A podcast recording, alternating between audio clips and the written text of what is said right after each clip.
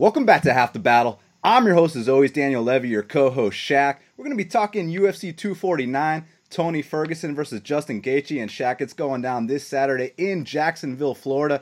Two of the most exciting fighters in the history of the lightweight division. 17 combined performance bonuses between them two. Uh, I have a feeling it's going to be all action this Saturday in Jacksonville. Yeah, 100%. I mean, anytime these guys uh, come into the cage, you gotta you gotta watch their must see fighters. Tony Ferguson, one of the most exciting guys to ever do it, a 12 fight win streak. You know, beat some uh, former champions along the way. And Gaethje, ever since he got signed to the UFC, it's just been straight, uh, you know, fight of the nights, performance of the nights. Uh, you know, he definitely proved that that signing was worth it. So I'm excited. It's been a while since we had fights, and and uh, let's get into it. Yes, sir. Let's get right down to business. Before we do, gotta let you know it's max bet season at Best Fight Picks. Use that promo code Dan for 10% off. Use that promo code Shaq for 10% off, or use that promo code 2020 for 20% off the VIPs. And Shaq, uh, let's get right down to business because first up in the 205 pound division, we got Ryan Spann. He's 17 and five, and Smiling Sam Alvey is 33 and 13. Currently, they got Ryan Spann minus 420. The comeback on Sam Alvey is plus 335. Well, uh, Shaq, I'm going to tell you off the rip that I couldn't have been more wrong about this kid, Ryan Spann. You know, uh, you remember his contender series fight. Obviously, things didn't go his way, got knocked out really quick, and then goes to the regional scene, takes a, or actually wins his fight against Alex Nicholson, knocks him out in the first round officially, but he was almost knocked out himself, and it seemed like Alex Nicholson punched himself out and at that point, I was like, man, it's never going to pan out for Ryan Spann in the UFC. And boy, was I wrong because this guy, you know, I keep forgetting he's just a kid. He's only 28 years old, but he's got massive physical tools, six foot five with the 82 inch reach. And I've been very impressed with what this kid's been doing lately. Uh, the guillotine choke is absolutely nasty. His presence inside the cage, the striking's getting better. You saw him blast double Nogueira, so I'm very impressed with Ryan Spann. And with Smiling Sam Alvey, it's the same thing it's always been. You know, he's not necessarily uh, known for his footwork or his speed or anything like that, but what he is known for is that veteran experience. And you start to, you know, put your chin up in the air, you think it's some kind of joke. I mean, he's been known to spark some people unconscious and launch them uh, flying through uh, the cage. So, you know, if Ryan Spann hasn't been taking this seriously, he could get knocked out. But I do think he's the rightful favorite here. I think he's got too much uh, for Sam in terms of the physical department. I think the line might be a little wide, but uh, I am going with Ryan Spann here to get a fourth win in a row, Shaq. Yeah, you know, I just yeah, you know, I think uh yeah, he pretty much hit it. Alvey, I think he was a little bit of an overachiever coming off the TUF show. He kind of made it farther farther than a lot of people thought. Had some good upset uh, knockouts back in the day over, you know, Cesar Ferreira, uh, a couple other good ones. Um, I just think he hasn't evolved along the years, and to be honest, man, I think it's kind of getting worse as of late. You know, his last few fights, you know, he got his leg folded back against Nogueira, uh, and where you know he got knocked out and by a by a 40 year old that Ryan Spann uh, finished in the first round. And I don't like to use MMA math, but then you know we follow that up with the Crute uh, fight in which he got stopped, and you know it's just the way he's been acting lately, man. He's acting like it, you know these are early stoppages or or whatnot, and then the Klidson fight I mean, you, did the same thing like you always did. You backed up too much, you didn't throw enough, and then he's, you know, you know, all of a sudden he's shocked that he he lost the decision, man. I just think he hasn't caught up with the times.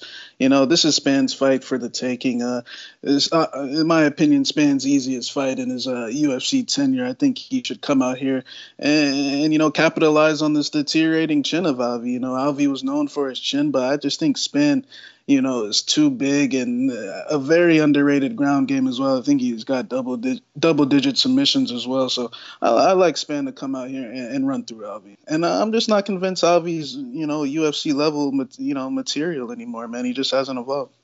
And that's a funny point you bring up about that Klidson fight. Like he literally acted like he was highway robbed at gunpoint. It was unlike anything I've ever seen before, man. Yeah, I mean that's not the only time he's done that either, man. The Elias fight, he did that as well. I mean, bro, you you, know you didn't throw enough. Why why are you sitting here acting all shocked? And the Crute, he's acting like the Crute fight was a was an early stoppage. I mean, bro, you you, you were you know you were face down on the camera, but hey, you know. Yeah, yeah, they get in there, but yeah, I mean, I agree with you, man. But uh, next up in the featherweight division, we got a matchup between Charles Rosa, he's 12 and three, and Bryce Mitchell, he's 12 and no. Currently, they got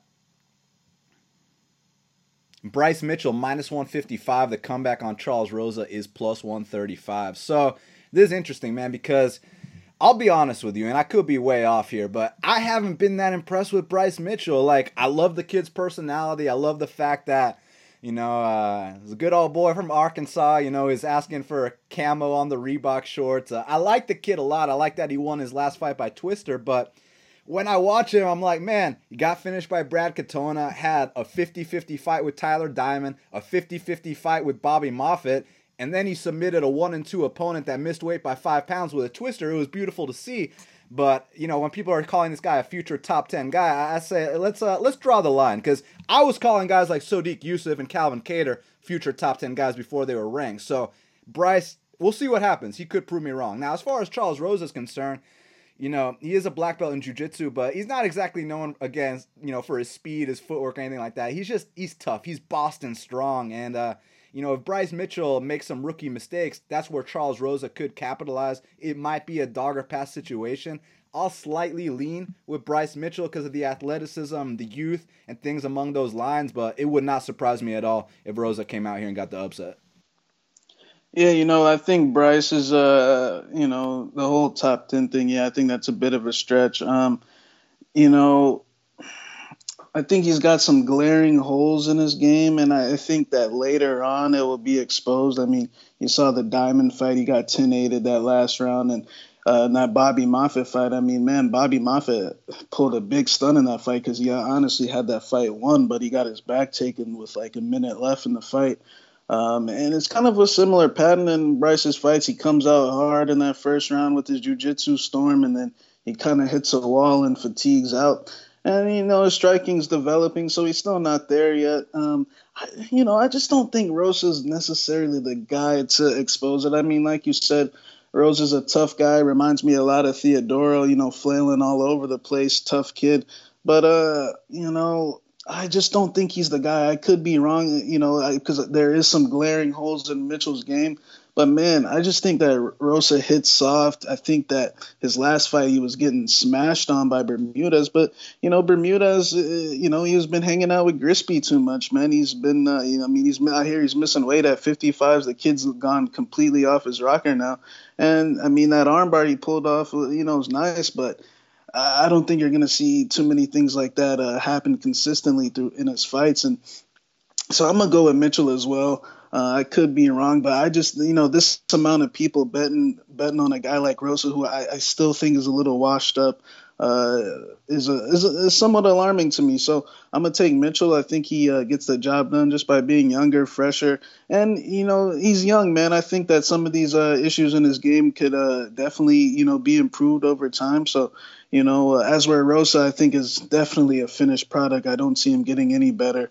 Uh, you know, some people are under the illusion he was up two rounds against Burgos, but I mean, the fight I saw, I saw Shane walking him down the entire time. So uh, I'm gonna go with Mitchell here by by I'm gonna say late finish. Yeah, I mean, those same people were the ones saying that Yair Rodriguez robbed uh, Charles Rosa of a decision in Mexico. So, you know, people will say anything. But uh, on the topic of Manny Bermudez, uh, Dude, uh, just let me know when that Manny Bermudez versus Ray Borg 265 pound catchweight fight happens because I'm all in. But next up in the welterweight division, we got a matchup between Vicente Luque, he's 17 and 7, and Niko the hybrid Price is 14 and 3. Currently, they got Vicente Luque minus 290. The comeback on Niko Price is plus 245. Well, Shaq, look, this is a rematch. First time they fought, uh, Vicente Luque walked through Niko Price. I mean, the only success Niko had in that fight was he did pop his head back with a few jabs. I mean, we know Vicente loves to block punches with his face. Uh, but uh, you know, if you just watch the first fight, that minus 290 is warranted. The only thing I'm worried about is that Vicente has been taking a lot of damage uh, his last few fights, and Niko, you know, it's still good old Niko, but he seems like he's getting more comfortable inside the octagon. You think Niko can come out here, get the upset, and avenge his loss to Vicente?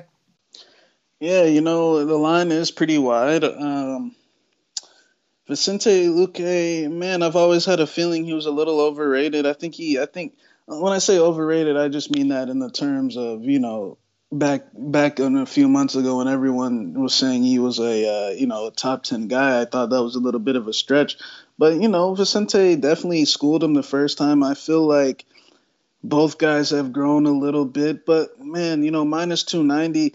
I, I think that they're banking on this first round KO, and Vicente definitely, you know, is has better uh, boxing prowess while he's fresh and uh, you know, more agile. Niko's, you know, got two right feet. He's slow. He gets hit a lot. Uh, but man, if this fight goes to the second round, you kind of got to be holding your breath, man. I feel like Luque's got very suspect cardio, and like you said, he's been taking a lot of damage. And with some of these Brazilian guys, man, sometimes they can age overnight, so you got to be very careful. I think that Niko Price may not necessarily make him exert all that energy just because you know, in comparison to you know, a Leon Edwards or a, a Wonder Boy. Those guys are going to be moving around constantly, and you know, you see Vicente chasing them around the cage, or for example, uh, a Barberena. But if he get uh, a similar situation where he tees off on Price and, and, can't necessarily get him out of there in that first round, I mean, uh, Luque's cardio worries me a lot, man. I, I, definitely think he's the better fighter, and I, and I love Niko Price as a fan. But man, defensively speaking, even his fight with Vic, I mean, it was kind of ugly, man. It, it, it, you know, it's not pretty with Niko Price. He gets hit a lot. He makes a lot of mistakes. So he's definitely a liability to get knocked out. I, surprisingly, you know, his original fight before this whole thing went down was uh, Muslim Salikhov, which I thought was like one of the worst style matchups for him. Uh, now he's got Luque and I think it might possibly be a good time to fight Luque. So I do think this line could be uh, aligned a little bit closer, but I still think Luque is the better fighter. I think that if he learned the lessons uh, that he should have in that Wonder Boy fight, and you know works on that cardio, you know put some put some miles in, that he he should come out here and and land the harder shots throughout the three rounds, or or probably get a knockout. So I'm gonna go with uh, Luque for the win, but you know we'll see. I, his cardio worries me. Yeah, and I mean, you mentioned the cardio. What worries me most is the striking defense. The guy just loves blocking punches with his face, and it's going to catch up to you. I mean, you saw the Mike Perry fight was too close for many people's likings. In the Wonder Boy fight, man, that second and third round was really uncomfortable to watch how many shots he was taking. And with Niko Price, like I said, it's always been the same thing, but he's definitely putting on more size. He feels more confident inside the octagon. And one fight I want to refer back to is that Geoff Neal fight, because unlike Vicente Luque, Geoff Neal doesn't really block punches with his face. Geoff Neal's got amazing footwork. He's an elusive guy, super fast. And Niko was still able to create that chaos in that Geoff Neal fight. Now, granted, he lost, but he did knock down Geoff at one point in that fight. So I'm not counting out Niko Price. I do think this is a dog or pass situation. I'm going to lean with Vicente based on the fact that we've seen them fight before and it wasn't even close. But I would be very careful at the betting window. Now, next up in the 185 pound division, we got a matchup between Ronaldo Jacare Souza, he's 26 and 8, and Uriah Hall is 15 and 9. Currently, they got Jacare Souza minus 135, and the comeback on Uriah Hall is plus 115. Well, Shaka, if this fight was happening a few years ago and you told me Jacare was, you know, slightly favored, but not by much, I would be like, dude, uh, it's max bet season. But the thing is, he is 40 years old. However, he's still he's still a very tough guy. You can't count out a guy like Jacare, but with Uriah Hall, a lot of people say that he's been coming into his own now that he's at Fortis MMA.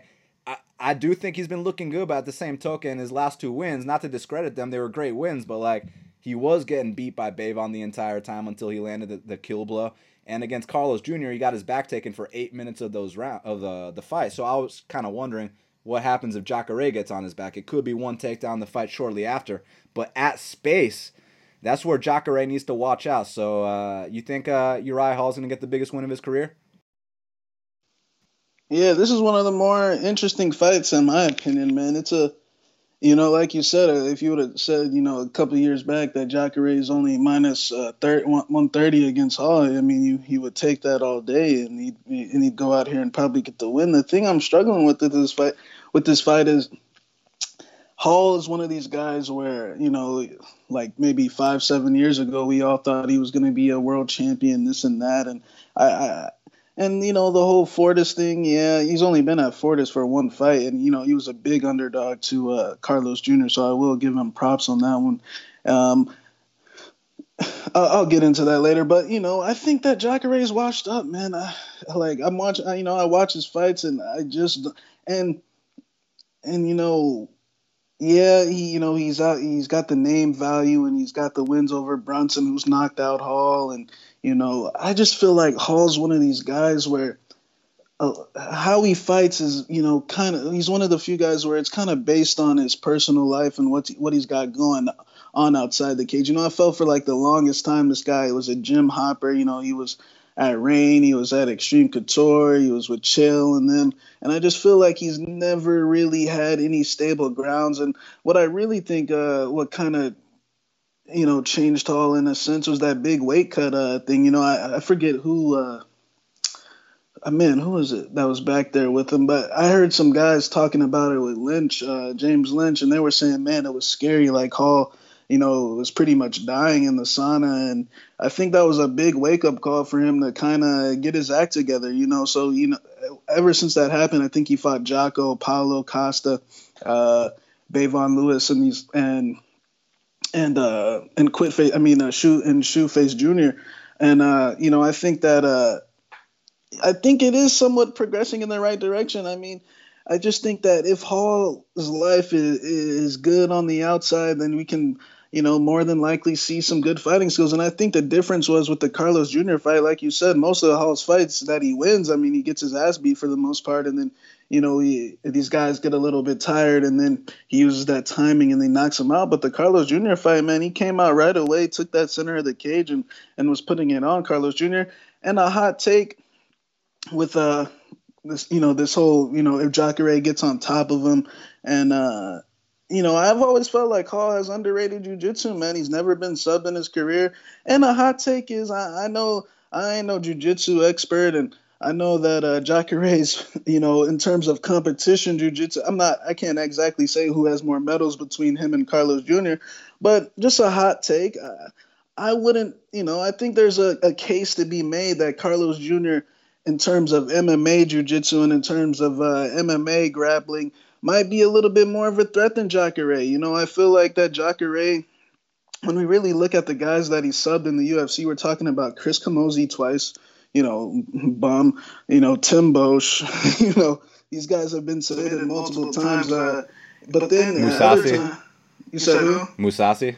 Yeah, Mousasi. I mean, you know, Hall knocked out Mousasi too, but uh, but you know, I think that it, I don't want to say his ground game's a, a little overrated, but I just I think in MMA, man, he's more of a he likes to charge forward. He likes to use his size and strength to corner these guys and you know get a lot of knockouts. Uh, and I just think that man, if he tries that game plan with Hall, it's gonna backfire here. And you know when you've seen him try to implement those game plans like the Gastelum fight, where you know he comes out and he has Gastelum fully mounted. You know Gastelum got submitted by uh, Chris Weidman. You know he comes out there, he has him fully mounted, and then you know, he tries to rush things and when that doesn't work, man, I see a guy that just completely falls down. And I think that if he has to go through any type of adversity in this fight, I don't think he's going to win. I think that at his age right now, uh, it's just he's very like when we're talking about a guy that got rocked by you know Chris Weidman, and no offense to Chris Weidman, you know former champion and, and you know this and that, but and I mean Chris Weidman ain't known for his boxing, and Jack Hermansson also rocked him, and Jack Hermansson ain't known for his boxing as well. I think if Hall hits him with those type of shots, man, he's gonna get knocked out. You know, of course, uh, Jacare, he, he better get the submission early, but man, if he's banking on that, I personally think his best chance is to try to corner Uriah and get an early knockout. But man, I think this is a possible trap fight. I get it. I think you know the line's low. Jacare Hall, you know, name value versus a guy that's been inconsistent. But man, I, I like the headspace Hall's in. I think he's going to come out here and knock Jacare out and get the biggest win of his career or one of the biggest wins of his career. I just think that you know people are putting too much emphasis on him going to split with Blachowicz. I, I personally, I feel like if that fight's in Vegas, it's four one Yan. Uh, his fight before that was against uh, Hermansson, and you know, going into that fight, if you know, people were like, "There's no way Jacare loses to fucking Jack Hermansson," and what happened? He got fucking outclassed, and and you know, people say, "Oh, well, Hall's nowhere near the level of Jack." I I, I disagree, man, because I think that Hall has the skills, uh, has a well-rounded skill set. It's just that his personal life on the outside has never been you know, now he's training with people that actually care about him, man. He's, you know, he's got a new best friend in Spann. You know, he, sometimes people need to be in situations like that. And uh, I mean, I thought his performance against Paulo Costa, even though he hit the canvas hard, man, I actually thought it was a good performance. I thought he hit him with a lot of jabs. He even hit him with a nice double leg. Um, I think it was a, a good uh, performance to move forward on. And, you know, he took out Bevon Lewis, who at the time, I mean, bro, just between you and me, Uriah Hall is the reason why Bevon has looked like shit ever since then. You know what I'm saying? Uh, I mean, Uriah Hall pretty much ended that kid's confidence, man. So I think that uh, Hall's going to come out here and get a knockout win. Of course, Jacare is Jacare, but I, I, just don't think he's going to submit him, man. I think that if, if that's what that's what people are banking on, I think it's. Uh, I mean, Hall's never been submitted, man. So we'll see. But uh, I'm gonna go with Hall by knockout very compelling case for Hall. Uh, it's interesting, man, because uh, you know Jacare is obviously known for his jiu-jitsu, but I feel like his uh, his boxing is very underrated too. You know, uh, yeah, I said Jacare is known for his jiu-jitsu, but the boxing is underrated too. You've seen him go out there and knock people out before.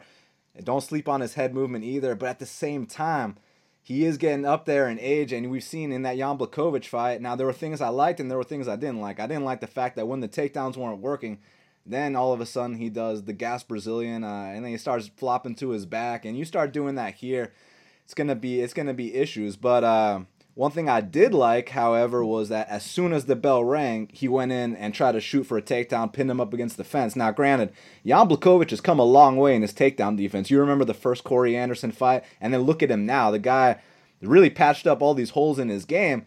But if Jacare comes out here and with the same game plan tries to take Hall down off the bat, I think he might have success doing so. It's just when they get in space, that's when he needs to watch out for, you know, the one big shot, the straight right, the spin kick to the head, uh, all these things. So while the knockout is certainly a possibility for Hall, I'm going to say Jacare's got more paths to victory, and uh, I will take him here to win this fight. Next up in the strawweight division, we got a matchup between Carla Esparza, she's 15 and 6, and Michelle the Karate Hottie Waterson is 17 and 7. Currently, they got Carla Esparza minus 155. The comeback on Michelle Waterson is plus 135. Well, Shaq, it's an interesting matchup. I kind of thought it was going to be a pick 'em. Uh, it seems like there's a little bit of juice on Carla Esparza. You agree with this line, or you think it should be a little tighter?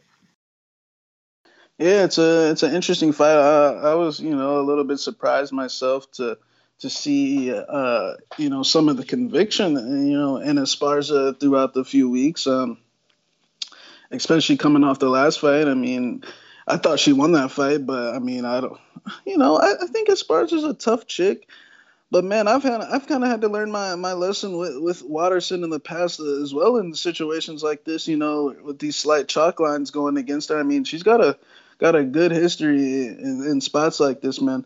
Um, I think Esparza's gritty, you know, probably a little bit grittier, but I think, man, Waterson has really good tactics. I think that I do think Esparza's improved, but I don't think she's improved to the to the extent that people, you know, are, are saying. You know, I think uh, I think yeah, she's added a right hand to her game, but I mean, I I think that Waterson has very underrated wrestling. Uh, I think that Waterson, you know, can frustrate her on the outside with the side kicks, and if Carla, you know, likes to rush forward with that little sidestep thing that she does, and I think it's a recipe for her to get head and arm thrown. And I mean, Carla gets taken down a, a lot in her fights, man.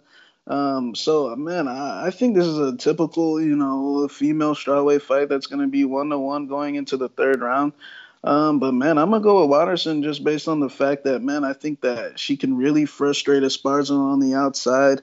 Uh, you know, get off to a good start. Kind of, kind of like a, a, little weasel job here, man. I, I, I like Esparza, but I, I, this like when you look at Waterson's history in spots like this, she usually comes through. Um, I just think that she's gonna frustrate her with that movement, that lateral movement, that the you know the head kicks, and like I said, I think she's got underrated wrestling herself. Um, Esparza is tough. She's gritty, so it wouldn't surprise me if she if she eked out the win either. But in fights like this, where I think it's going to be one-one going into the third, or or maybe even Waterson gets up two rounds and loses the third round, I'm gonna go with the underdog here, man. I'm gonna go with Karate Hottie. I think that she's got more t- uh, tricks up her sleeve, and not to mention, man, I know that Karate Hottie's training never got interrupted. I know they got the gym at the crib, so you know I think that uh, Waterson's gonna come out here do her thing, and you know, I feel like Waterson was looking the best she ever had, but hey, man, she she she lost to Joanna Jędrzejczyk. You know, Joanna's top two or three still, in my opinion. Uh, so I think that Waterson is getting uh, undervalued here, like she get like she typically does in, in a lot of her fights. So I'm gonna go with Waterson. Yeah, I agree with you on this one, man. Um, solely for the fact that I also think this fight should be a, a pick 'em, and uh, so with that being said you know, you got to go with the dog odds if you were to make a bet on this. Also, everyone was acting like Alexa Grasso got robbed her last fight, and all those same people are picking Carla here. Now, look, Carla has definitely improved her boxing. The takedowns uh, are, have always been on point. With Michelle Waterson's the sidekick, the head and arm throw. I mean, I just see this being a very close fight. So, in situations like that, I'll lean towards the dog, and uh, we'll see what happens. Now, next up in the heavyweight division, we got a matchup between Fabricio Vai Cavalo Werdum, the former heavyweight champion. He's 23 and 8, and Alexei the Boa Constrictor Oleinik is 58 and 13.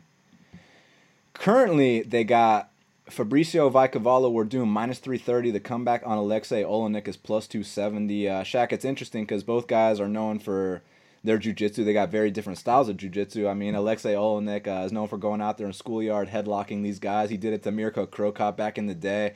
And Fabricio Vai Cavalo Werdum has the historic submissions over Cain, over Fedor, back when they were both champions. Coming off a bit of a suspension, uh, you think these two are going to stand and trade until one man falls, or do you think we will see the amazing ground game of both?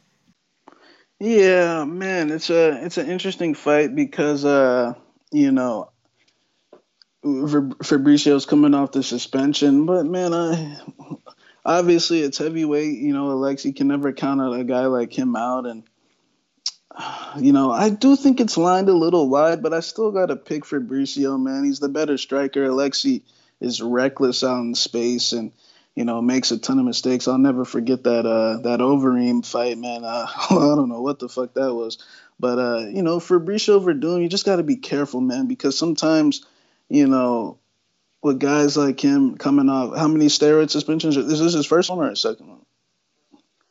First one, but you know he, he's he you know he's been he's been a steroid user his whole career. But you know uh, you just got to be careful sometimes, man, because it's heavyweight. But I, I think Fabricio should come out here and get the win. He's the far better, the better striker. Um, but man, towards the end of Fabricio's you know last stint, man, the Tybura fight I really wasn't that impressed with. I mean, I mean, pretty much Fabricio made everyone think Tybura had some potential, uh, and you know then the the Volkov fight. I mean, he kind of went on a, a, mini suicide mission right there. So you know, I think that uh, I'll pick for Doom, you know, to come out here and probably capitalize on one of Alexi's mistakes. And we know that he's got the, the ground game to deal with the Alexi's uh, 50. So how many submissions? 40, 50? Yeah, like 52 off the top 50, of my head. Uh, 52 submissions, but uh, I'm gonna go with Werdum. But I do think it, it should be, you know, a little bit closer to to um, to where it opened at.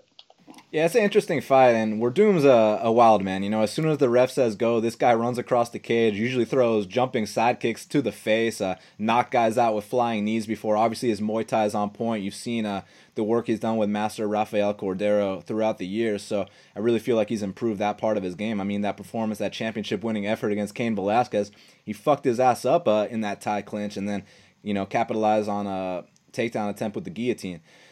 And with Alexi, I think his path to victory in this fight is not the Ezekiel choke, is not the schoolyard headlock. It's got to be an overhand right, a left hook. He's got to go out there and touch the chin of Werdum if he wants to win this fight.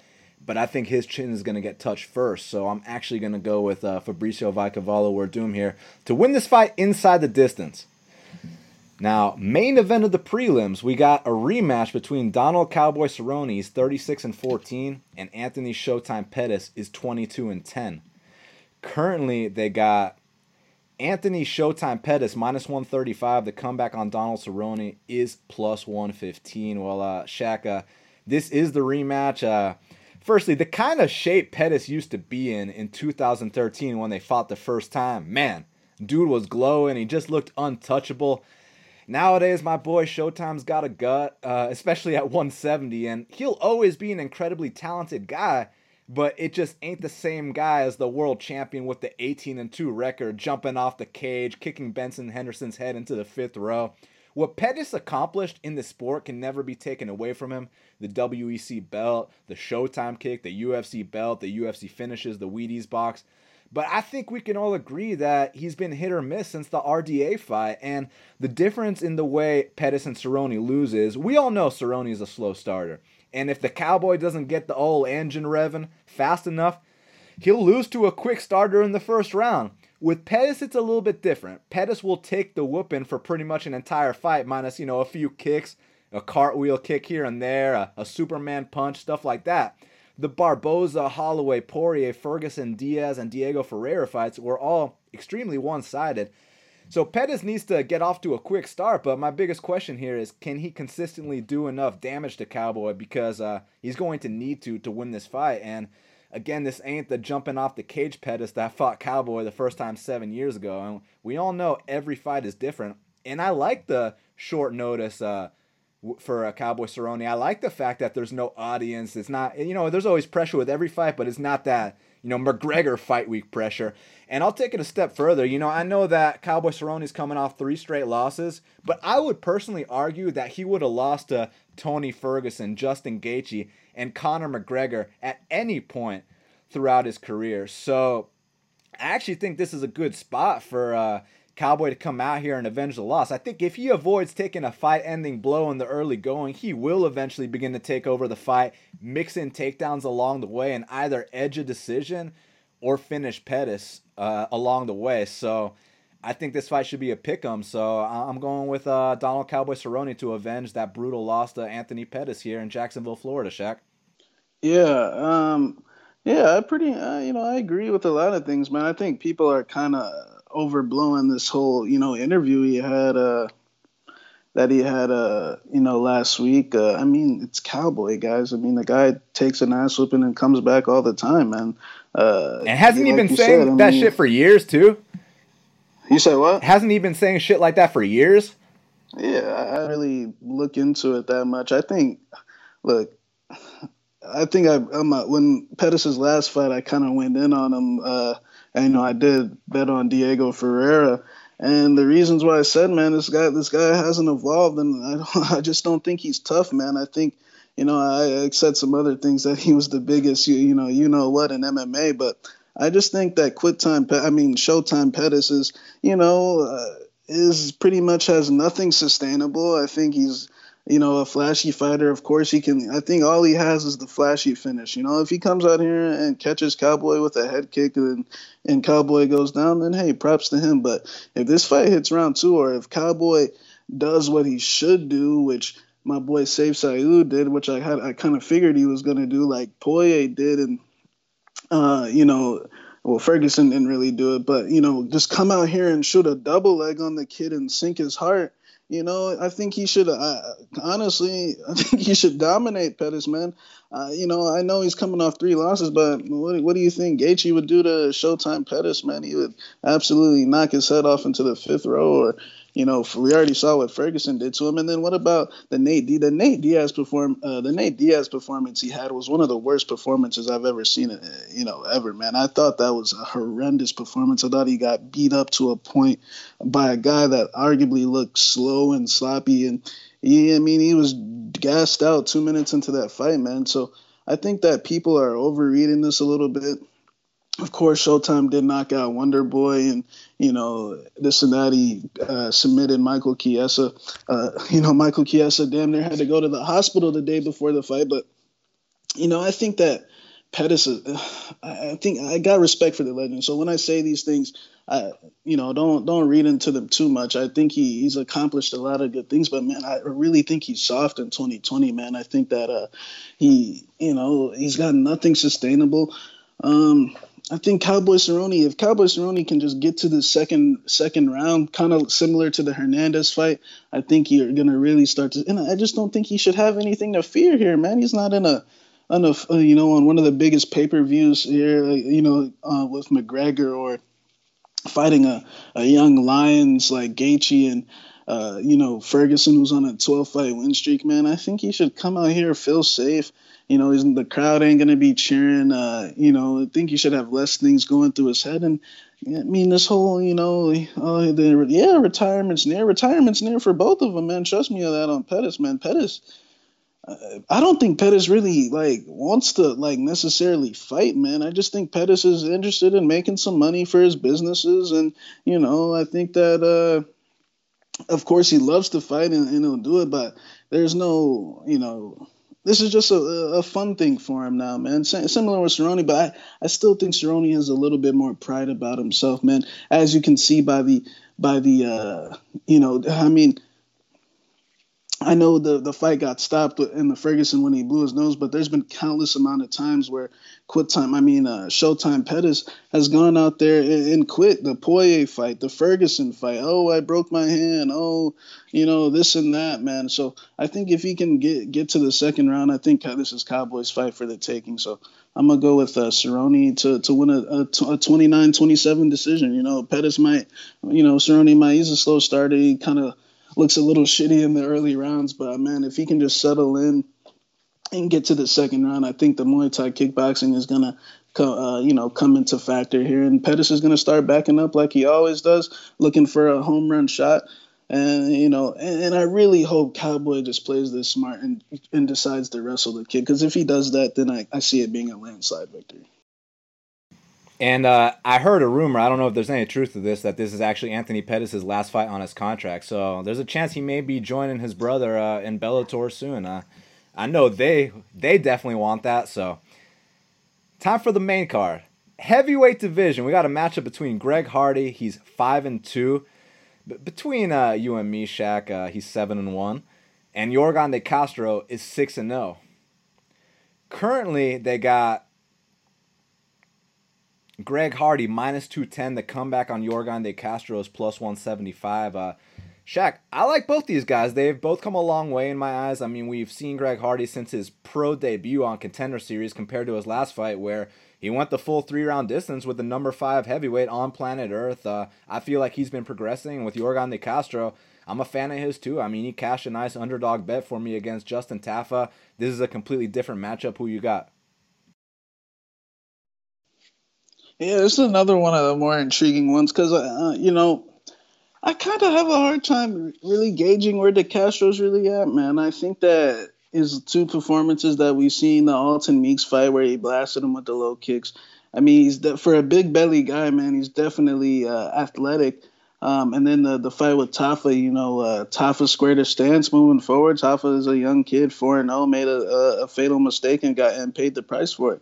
You know, Hardy on the other hand is more so of what I call a self inflictor. You know, Hardy is uh you know his own worst enemy, and I think that the one thing I can say about Hardy, man, is you know, compared to the beginning of his career where he had just come out here and rush, rush things. I mean, now he's kind of he's kind of fighting like a point fighter now, man. He's kind of come out coming out here. He's popping the jab. He's staying patient.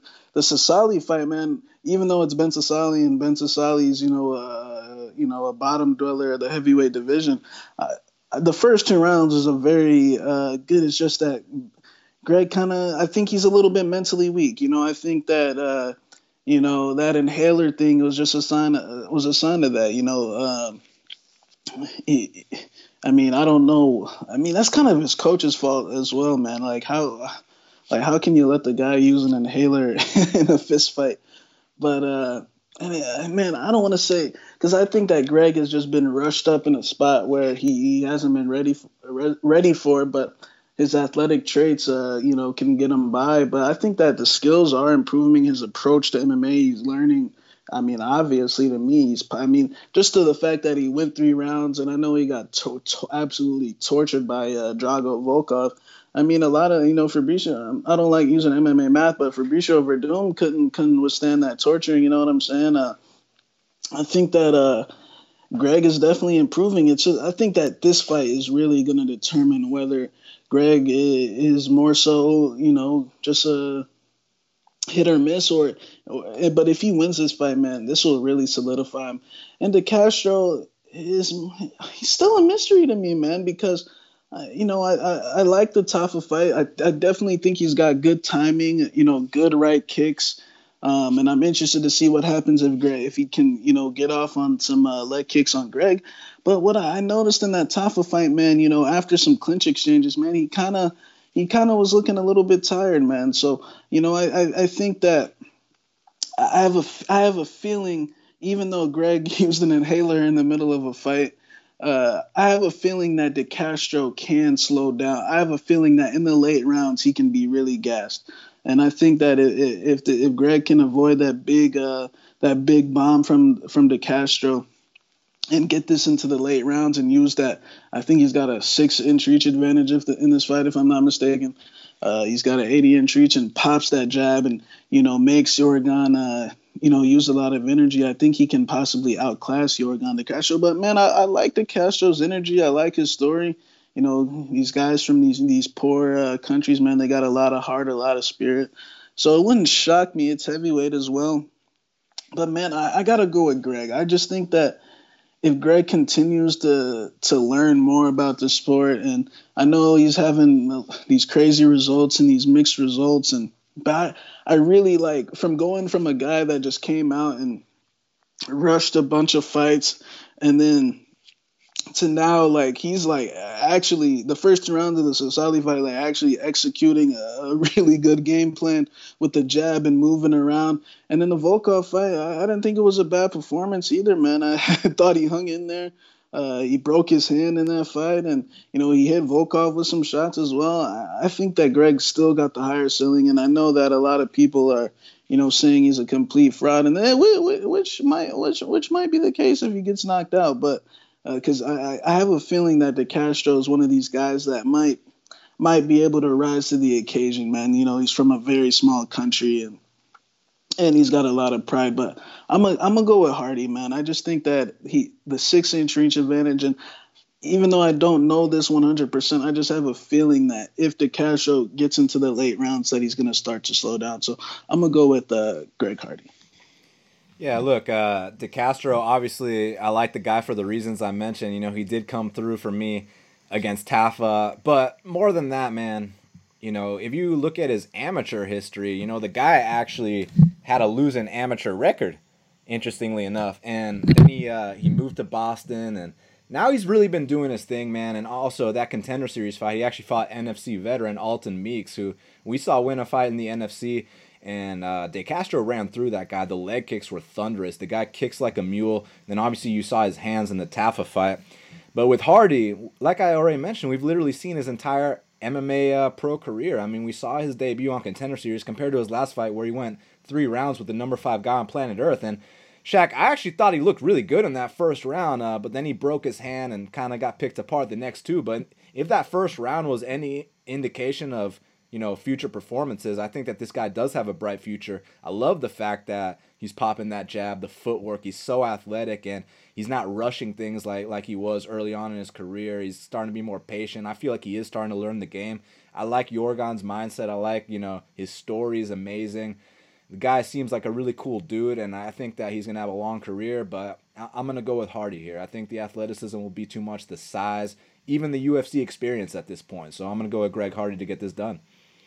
Now, next up in the featherweight division, we got a matchup between Jeremy Lil Heath and Stephens. He's 28 and 17, and Calvin the Boston finisher Kattar is 20 and 4.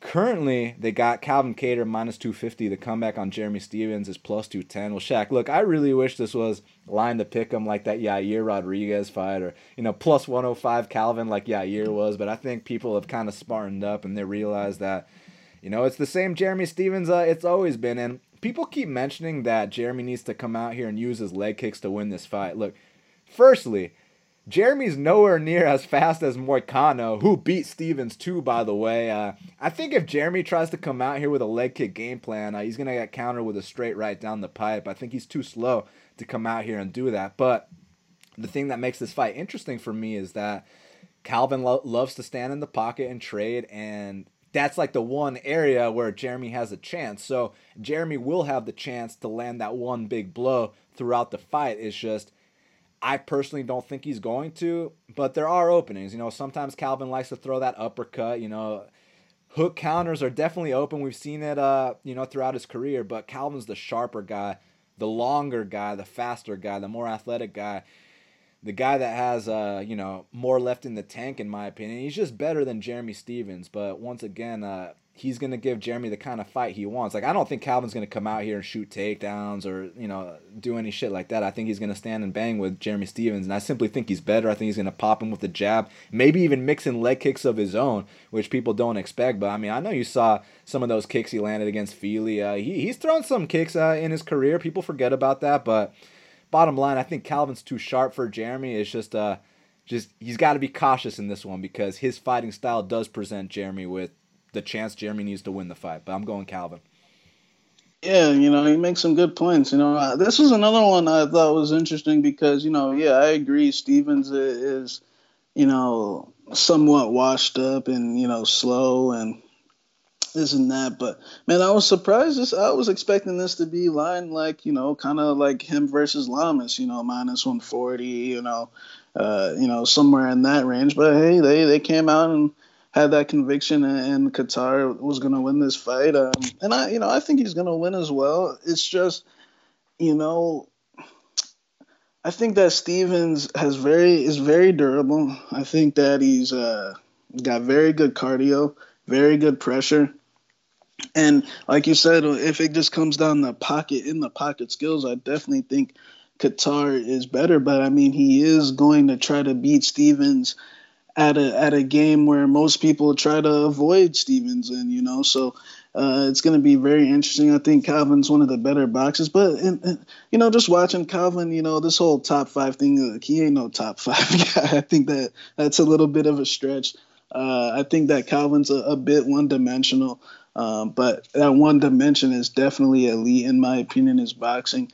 Um, but I'd like to see Calvin, you know, mix it up a little bit more. Um, I, I kind of feel like there's two different Calvins. You know, I feel like Calvin, you know, that's why I like. I think he's gonna win this fight with Stephens because Stephens likes to, to pressure and move forward a lot. I, I, you know, in fights like against Burgos where he had to back up a lot, and fights against Fishy where he had to back up a lot uh, you know, he, he, was able to get the knockouts in those. Um, but you know, you know, when Calvin has to move forward, like you know, like how he was kind of chasing Moicano around a little bit, like like he was a beat. But those guys aren't a different. Both of those guys beat Stephens, uh, beat beat uh, uh, Kattar as well. But I think that it could be lined a little bit closer, man. I or maybe I wish it was lined closer, but but man, I, I think that Calvin is not on the level of of a Zabit and Yair and you know those guys are super dynamic and you know throw a bunch of different having an arsenal an array of kicks and you know uh, as where calvin is just going to come in here with the hands. Now his hands are great. It's just you know steven his back's against the wall. I mean he's got he's he's not to get cut by any means but i mean he's gonna he he has to, he wants to lose four in a row. Has he lost four in a row in his career? I know he's lost three in a row before but you know four in a row uh, I know I know he's coming out here hungry for the win, and I you know I can't say Stephens is necessarily done like I can say with you know uh, Alam. It's just because the fact that Stephens is still you know somewhat at least he's winning around against some of these guys, but he still hasn't. He, Stephens is like a vet that he still fights uncomposed at times, man. And you know he, he's in there talking uh, with Zabit and and you saw how he was acting with Yair, and and uh, let's not forget the the Jose Aldo fight where he had Jose hurt and then completely lost it and gassed out and got finished with a body shot. Things where I don't think you'll see Calvin Calvin do. So I think Calvin actually has the composure edge. I mean, you know, if you beat Calvin, you're just better than him. You know, so uh, I think that I'm gonna pick Calvin for a win, but he needs to come out here with the mindset of taking this to the cards, man. If you look at Stephens Stephens records when it goes to the cards, I mean it's it's under 500 considerably. So you know I, I think that uh, if Calvin comes out here with that mindset, uh, I think he should get the win here. But man, I wish it was lying closer to like the Lamas fight, man. I'm surprised. I do as well. Now heavyweight division in the featured bout, we got a matchup between Francis Ngannou, he's 14 and 3, and Jairzinho Rozenstruik is 10 and 0. Currently, they got Francis Ngannou minus 265. The comeback on Jairzinho Rozenstruik is plus 225. Well, Shaq, it's interesting because a lot of people are saying that this fight is going to be like the Derek Lewis fight. I personally disagree. I think Jairzinho Rozenstruik uh, has a completely different style than Derek Lewis. Uh, I think both these guys hit like trucks. Uh, you think uh, someone's going to take a canvas nap, or is there a chance this goes the full three round distance, Shaq?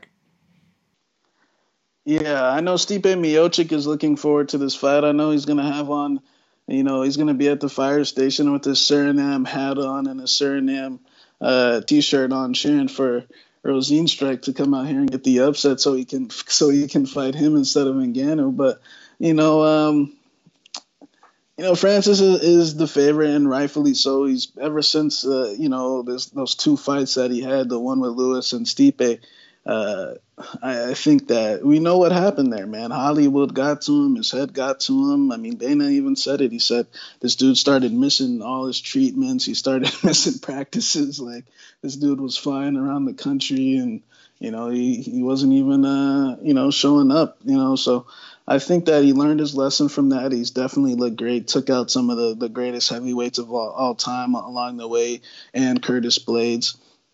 this fight is a little bit risky because Rozenstruik is a guy, man. It's not even his power; it's more so the timing. It's it's like his jabs are so good, man. I mean, you saw him knock out a guy with a jab, and you know Arlovsky got knocked out in 29 seconds.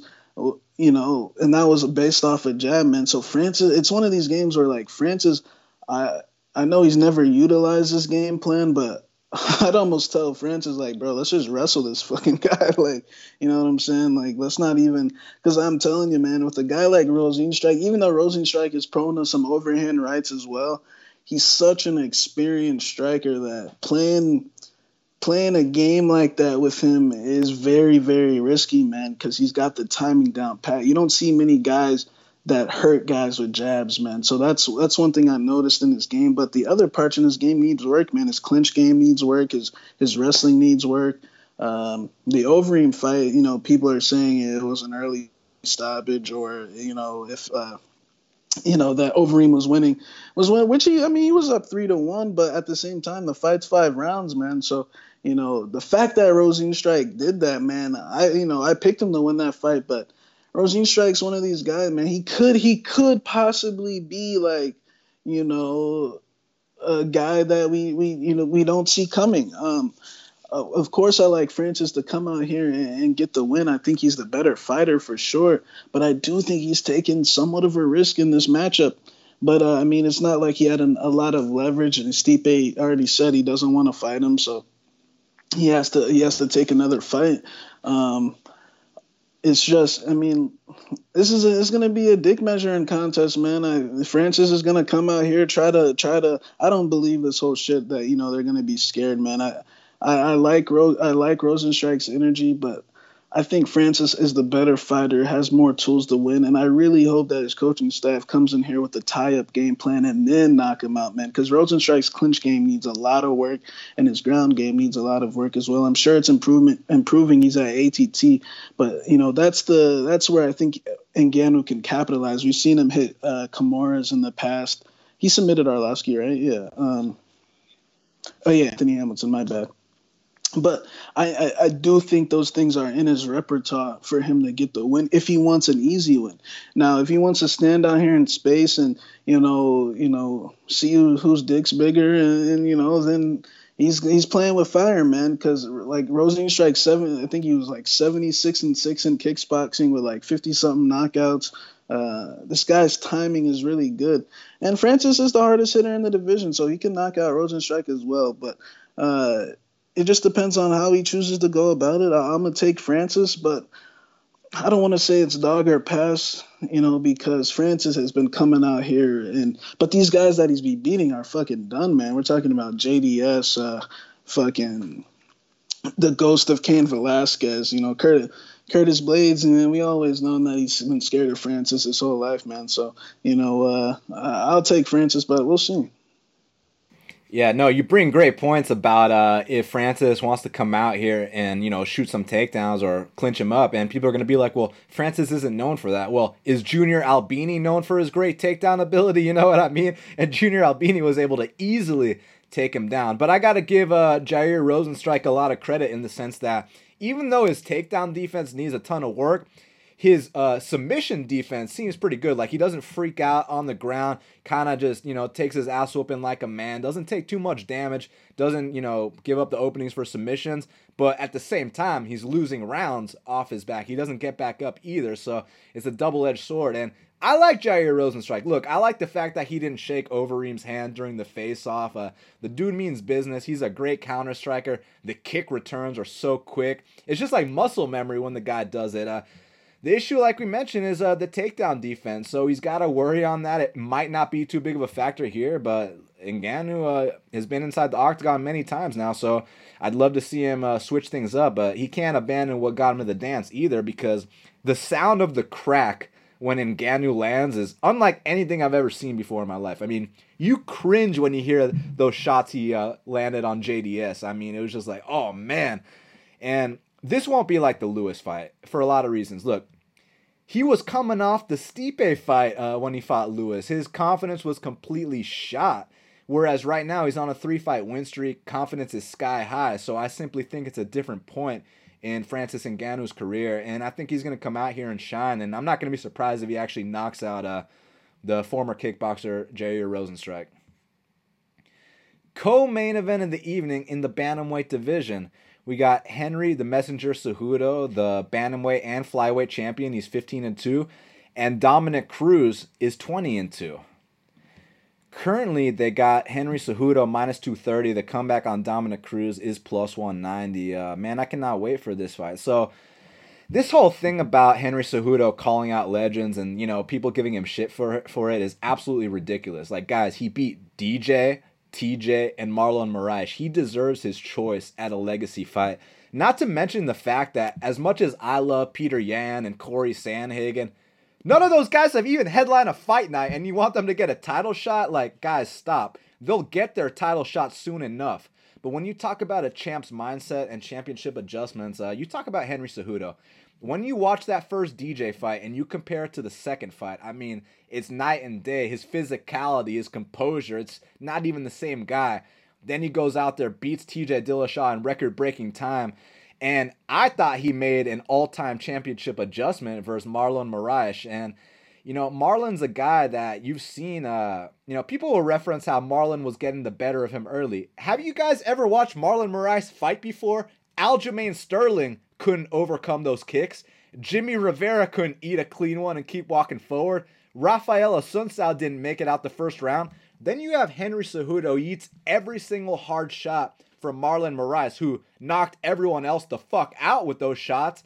And then it's Henry that puts the pressure on Marlon Moraes and knocks him out. So I think people need to put some uh, respect on Henry Cejudo's uh, name. And listen, uh, his world class strength and conditioning program from Neuroforce One and Fight Ready. People don't have any clue about Neuroforce One. It's the secret weapon here, and he's had full access to Neuroforce One during this quarantine. And those guys, like they they break the shit down to a science. It's unlike anything I've ever seen before. And also, since that first DJ fight, what about Henry's distance? Uh, what about Cejudo's new uh, stance? I mean, he kind of has that like Patricio Pitbull karate stance, and uh, there, there's so many myths surrounding this fight. Like people are saying Henry just laid on Demetrious Johnson. Uh, uh look, the reality is Henry kept up with the fastest fighter in UFC history on the feet. And Cejudo was keeping up with the super speed of Mighty Mouse, and he did what he had to do to win the fight. Y'all know wrestling is allowed in MMA, right? so, you know, if DJ uh, is really the goat, how come he couldn't get up from bottom? And that's that's no disrespect to DJ. I know he's an amazing fighter, but I just love how everyone conveniently leaves out the fact that Henry badly injured his ankle in the first minute of that fight. The guy rolls over his ankle, he's limping all over the place, and he still dethroned Mighty Mouse Johnson, and y'all want to sit here and discredit him? I just think it's absolutely ridiculous. And look, Dominick Cruz, I'm not going to be one to use the layoff against him. I'm not going to use his age against him. Uh, and I also know Cejudo had a shoulder surgery. Uh, And Cruz, who's known for always tearing his ACL, had a few upper body surgeries himself. So to me, those are all non factors when I cap this matchup. Cruz is a former champion, a future Hall of Famer, the innovative footwork that changed the game back in the WEC, his early UFC run. I mean, the angles, the creativity, the fight IQ. It was truly ahead of its time. But Shaq, historically speaking, long reigning champs don't come back to win their belt. And Cruz has already done it once, but there's a huge difference in scenarios. He didn't really lose his belt the first time, he was stripped for inactivity. This time, he's actually coming off losing his belt, and he didn't just lose, Shaq. He got schooled by Cody Garbrandt in a way where people legit thought that was some once in a lifetime athletic performance. No, guys, it was simply the end of an era. Cody Garbrandt dropped Cruz four times, and he should have knocked out Cruz on four separate occasions, but instead of uh, pouncing and following up, he decides to point to the ground and do the robot. Look, no one ever said Cody Garbrandt was the brightest, but I'll tell you who won't dance around like an idiot if he drops Cruz. That's Henry Cejudo. He will pounce, he will follow up, and come May 9th in Jacksonville, Florida, Henry Cejudo will finish the great Dominick Cruz. Yeah, man. I mean, I couldn't have said it better. My, I couldn't have said it better myself. I mean, I think that you know all respect. I mean, look, I I'm I actually predict I actually bet on Cruz to come back off the layoff and and uh and beat Dillashaw uh because I mean you could I mean I know that you know that classic interview where he was telling uh, TJ how fake he was and how he was turning on his brothers. This is when the whole you know alpha male TJ uh, thing was going down. And you know that was a good point. I mean, he never lost his belt, man. And I just I like how people are, you know, just shoving that last fight to the side like it never happened, or you know that was that was smart Garbrandt or that was you know the the good Garbrandt. Um, guys, Garbrandt was acting like a fucking idiot the entire time. It's just Cruz was acting like more of an idiot. I mean, in the lead up to the fight, he was acting more like an idiot. At the face-offs, he was acting more like an idiot. Uh, and in the fight, he got super emotional. He got carried away. And when those type of things happen, man, that can make or shape the the landscape of your career. And to be honest with you, man, you know, he comes back and he. Uh, you know, has wins the first three rounds against Dillashaw. I think Dillashaw was really red zoned, uh, redlining in that fight. I mean, he was just, you know, angry and fought emotional the first three rounds. But we saw what happened in the last two rounds. He was able to start tracking him down and really hurting Cruz with some low kicks. And you can see Cruz's body start to fail on him, man. And then you go in the Faber fight. I mean, um, real quick, what what's Faber's uh, is Faber a threat in a title fight? I mean, what's Faber's record in title title fights? It's a fucking it's fucking way under 500, man. So fucking. Uh, and then we go into the Garbrandt fight, and I think Cruz got so emotionally carried away in that fight to a point that uh, I don't think he's ever going to be able to recover. Now he's coming off another three-year layoff, and it's one thing to come back, but I really think he should have took a tune-up fight first, man. But I, I understand, man, when you win as much as he as he does, and and you you know you're a long-reigning champ. Sometimes you're in denial, man. It's like, uh, you know, a Weidman, a Joanna, uh, you know, it's a, you know they can't they you know I'm, I'm a champion. I didn't i didn't really lose you know. You know they, they don't understand and i think cruz is in way over his head in this fight man. I think that henry cejudo is an all-time great. Like you said to just shove aside what he's done in these last three fights is one of the most foolhardy things i've ever come across in my entire life. I mean Demetrious johnson was out here dominating guys to a point where you know uh I mean, no one ever thought he, no one ever thought he was gonna lose, and you know, just the fact that he, uh, you know, people are gonna counteract me and say, "Oh, did you not see what Dominick did to did to uh did to DJ?" Come on, guys. If we're gonna sit here and act like that was the same fight, I know they have the same name, but sit here and act like those two guys are the same fighter, man. Like, you know, I think people really need to just take their disdain from, you know, from the king of cringe and you know, and the antics and, and all these other things, and just face the facts that this is an all-time great that we have on our hands. Um, I think Henry Cejudo, man, the improvements, you know, like you said with the karate stance, ever since he started training with the Pitbull brothers, Uh, I mean, now he's coming out here using his distance. He's sniping these guys off. Whether T.J. Dillon, I mean, bro, he knocked out a, a, a an he knocked out Epo Shaw, a guy full filled with fucking EP injectable EPO inside of him, and he knocked him out in, in 32 seconds. I mean, the EPO, the amount of EPO he had in him, he should have been able to keep going. But Henry Cejudo's fucking too much of a dog. He's got too much power in his hands, and Cruz isn't giving him enough credit. I mean, I, I heard a an interview seven months ago where Cruz was saying he's still Henry's still green and he hasn't fought anybody and quote unquote Moraes gasses out, bro. If Moraes kicked one of them little chicken legs of yours, bro, I don't know if you would be able to fucking stand. Like, I, I really don't, man. I think that people aren't giving him enough uh, credit for that win over Marlon Moraes. Marlon Moraes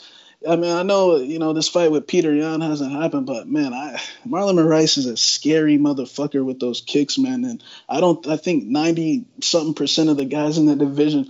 Hey, didn't Marlon Moraes just beat the the great Jose Aldo? and then then he suck it up in the third round and win too. Like you know this whole Moraes gasses out thing. You know, like come on, bro. I think Dominick Cruz is in complete denial. I think he's in way over his head. He, like you said, he got dropped four times against Garbrandt. And the Faber fight, man, really wasn't that impressive. I actually, there was a part in the fourth round where I actually thought Cruz kind of got wobbled a little bit. But you know, Uriah Faber's an old man who was who was coming off a, a win where he ba- like barely got by Frankie Saenz, bro. Like, uh, and and then so I think that uh, Dominick Cruz is just another case of the times have passed him by.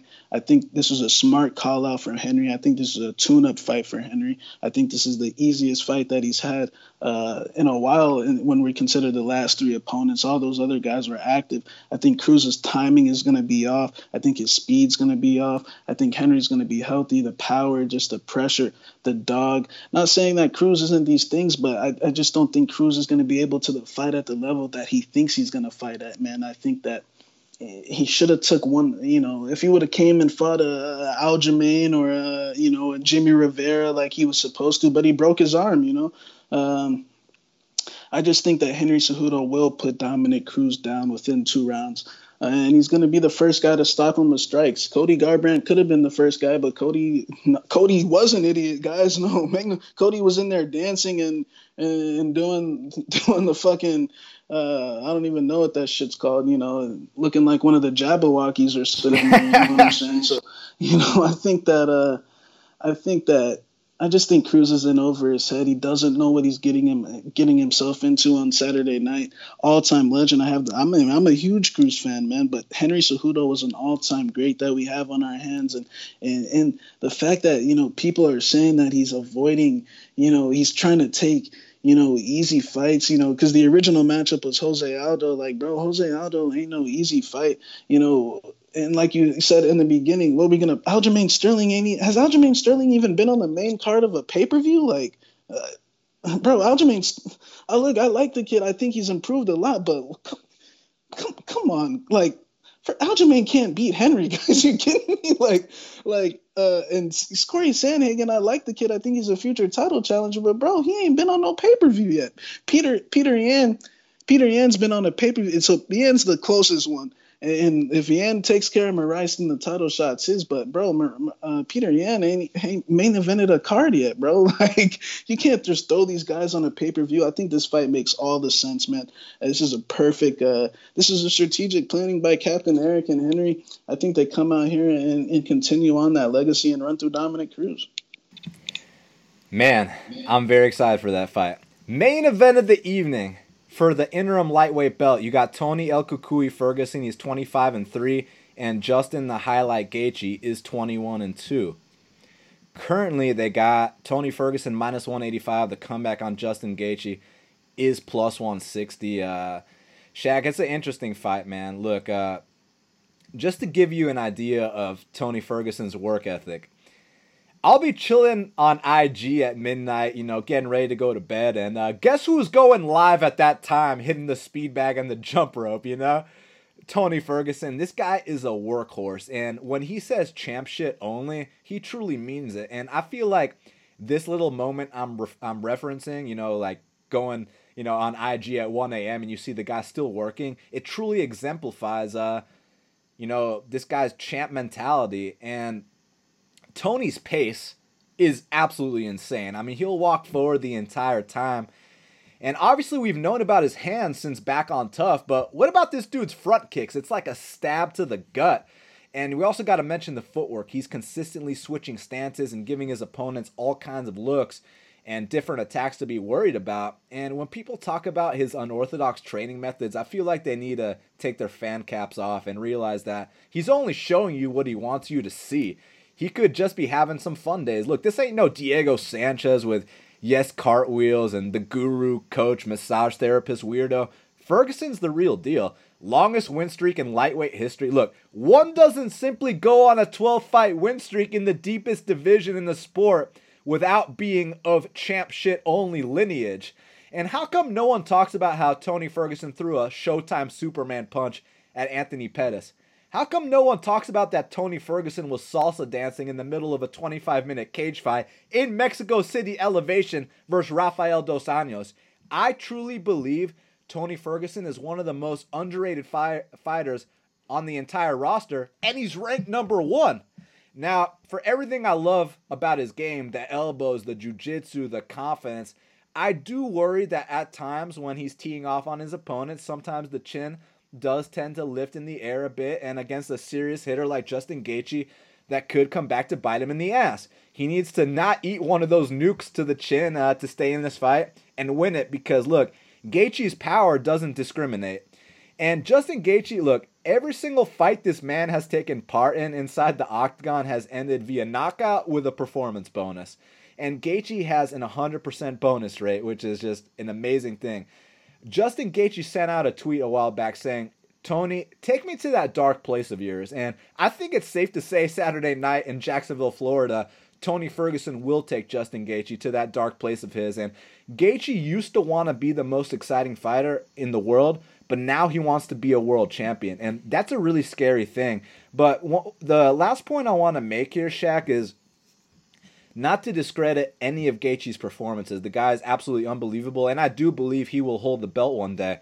But these last few guys he's fought, look, Barboza and Cowboy, as much as I love both those guys, they're stationary targets. Not to mention, uh, Tony finished them both too, but they're both stationary targets. Tony is not a stationary target.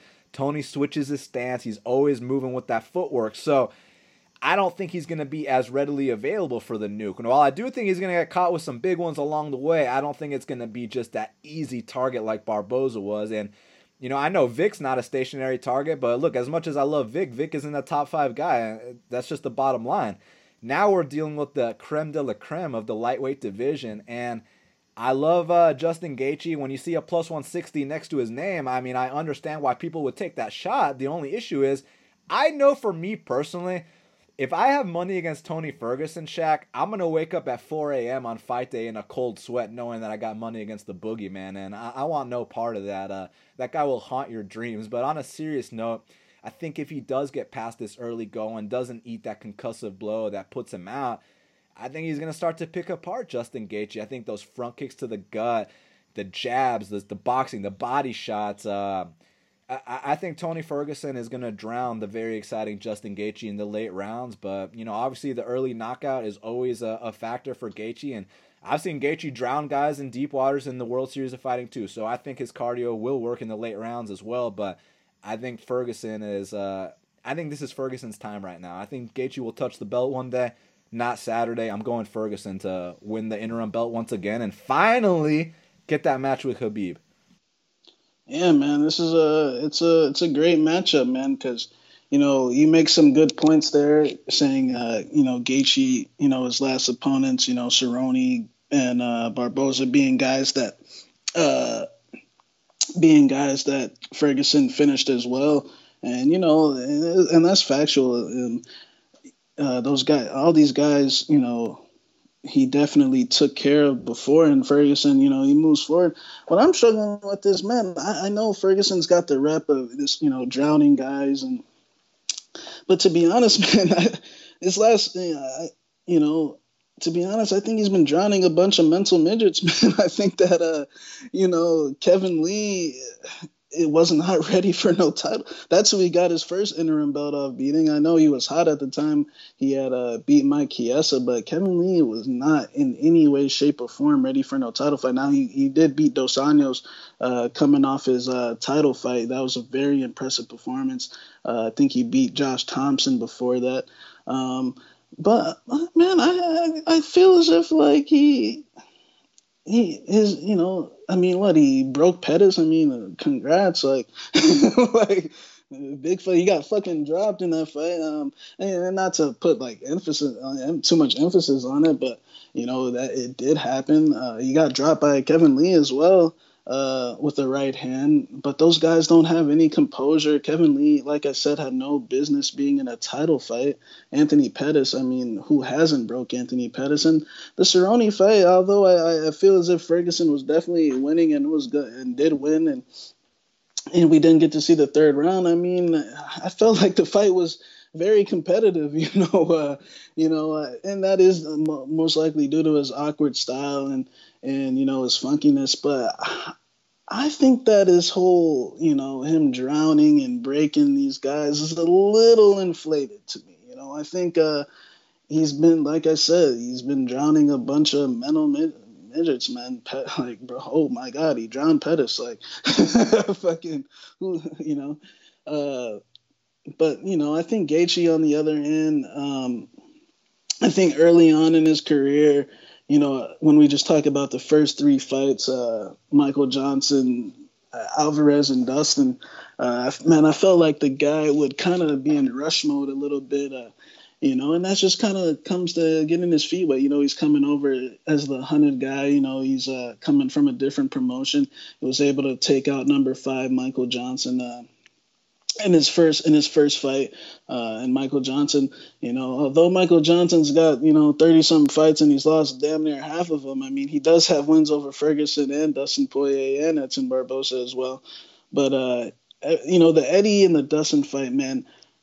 When you know going into the Vic fight, when everyone was saying that this kid's done, he'll he will never be anything to be honest, man, I, I kind of gained stock for him in each of those in those two losses, man, because I know the Eddie fight he gassed out and and I, and I think that was uh he needed to make an adjustment in his style a little bit, in which I definitely see in the last three fights because I think that he is the hardest hitter in the division, and I think that his power is super high percentage.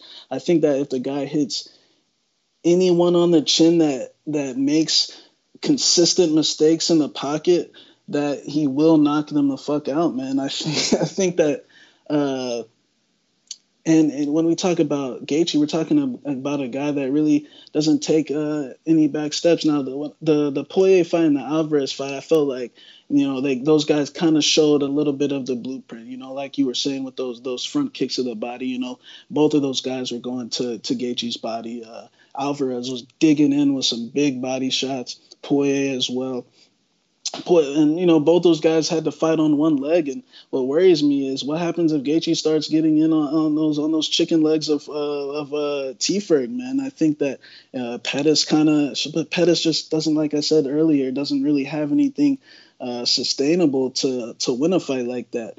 Um, and I and I do feel like I don't I don't necessarily think Ferguson is a threat to knock Gaethje out cold. So I, I think that Gaethje can kind of you know, people are saying that he's only he's got two rounds to get this done, which which could be the case. But man, I really think this fight's on an even playing field, man. Gaethje doesn't take any backstage back steps. Gaethje likes to meet force with force, and in these last three fights, I have noticed a, change in his approach, kind of kind of like Greg Hardy. Not saying that he's coming out here and, he, and he's and he's popping the jab. But I am seeing a guy in the Vic fight that eh, you know the the Dustin and the and the Eddie fight man. He came out super charged up early, and he and he definitely um, well I can't say he slowed down in the uh, Poirier fight because he won that uh, third round I believe it was, but uh, I think that he's sitting back a little bit more. He's picking his shots a little bit better. He's not taking as much. His last three fights, you cannot say he's a punching bag. I mean, uh, the first three fights maybe you can say that, but the last three fights you cannot say that at all. And uh, I mean, let's let's be honest here. He was the underdog in two of those, and every time he's been the underdog, except one time in the in the UFC, he's won, man. So you know, uh, I think uh, the only time he didn't win is when he was the underdog when he fought Dustin. So. Uh, I think that Ferguson is playing with fire in this matchup. I, you know, I respect him, you know, for coming out here, giving the fans a good show, giving them what they want to see. But I do think that he slowed down a little bit, and I think people are kind of over.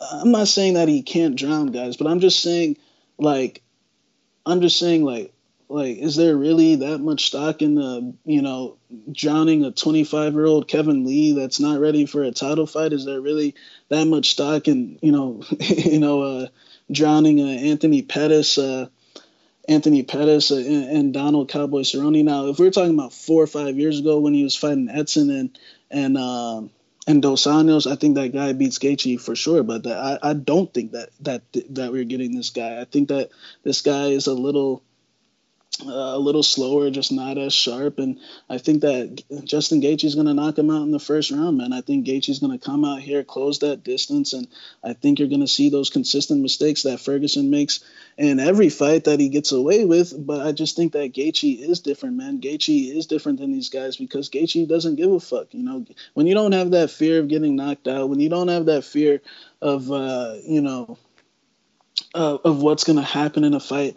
Like, unlike uh, Anthony Showtime Pettis, who is a wounded warrior, and a and a Cowboy Cerrone, another wounded warrior, and Kevin Staff Infection Lee. You know, uh, I think that that it's a good recipe for Gaethje. You know, I see a lot of people are on him, which kind you know kind of worries me. But you know, man, I, this is not the fight I would play Ferguson in. Man, I.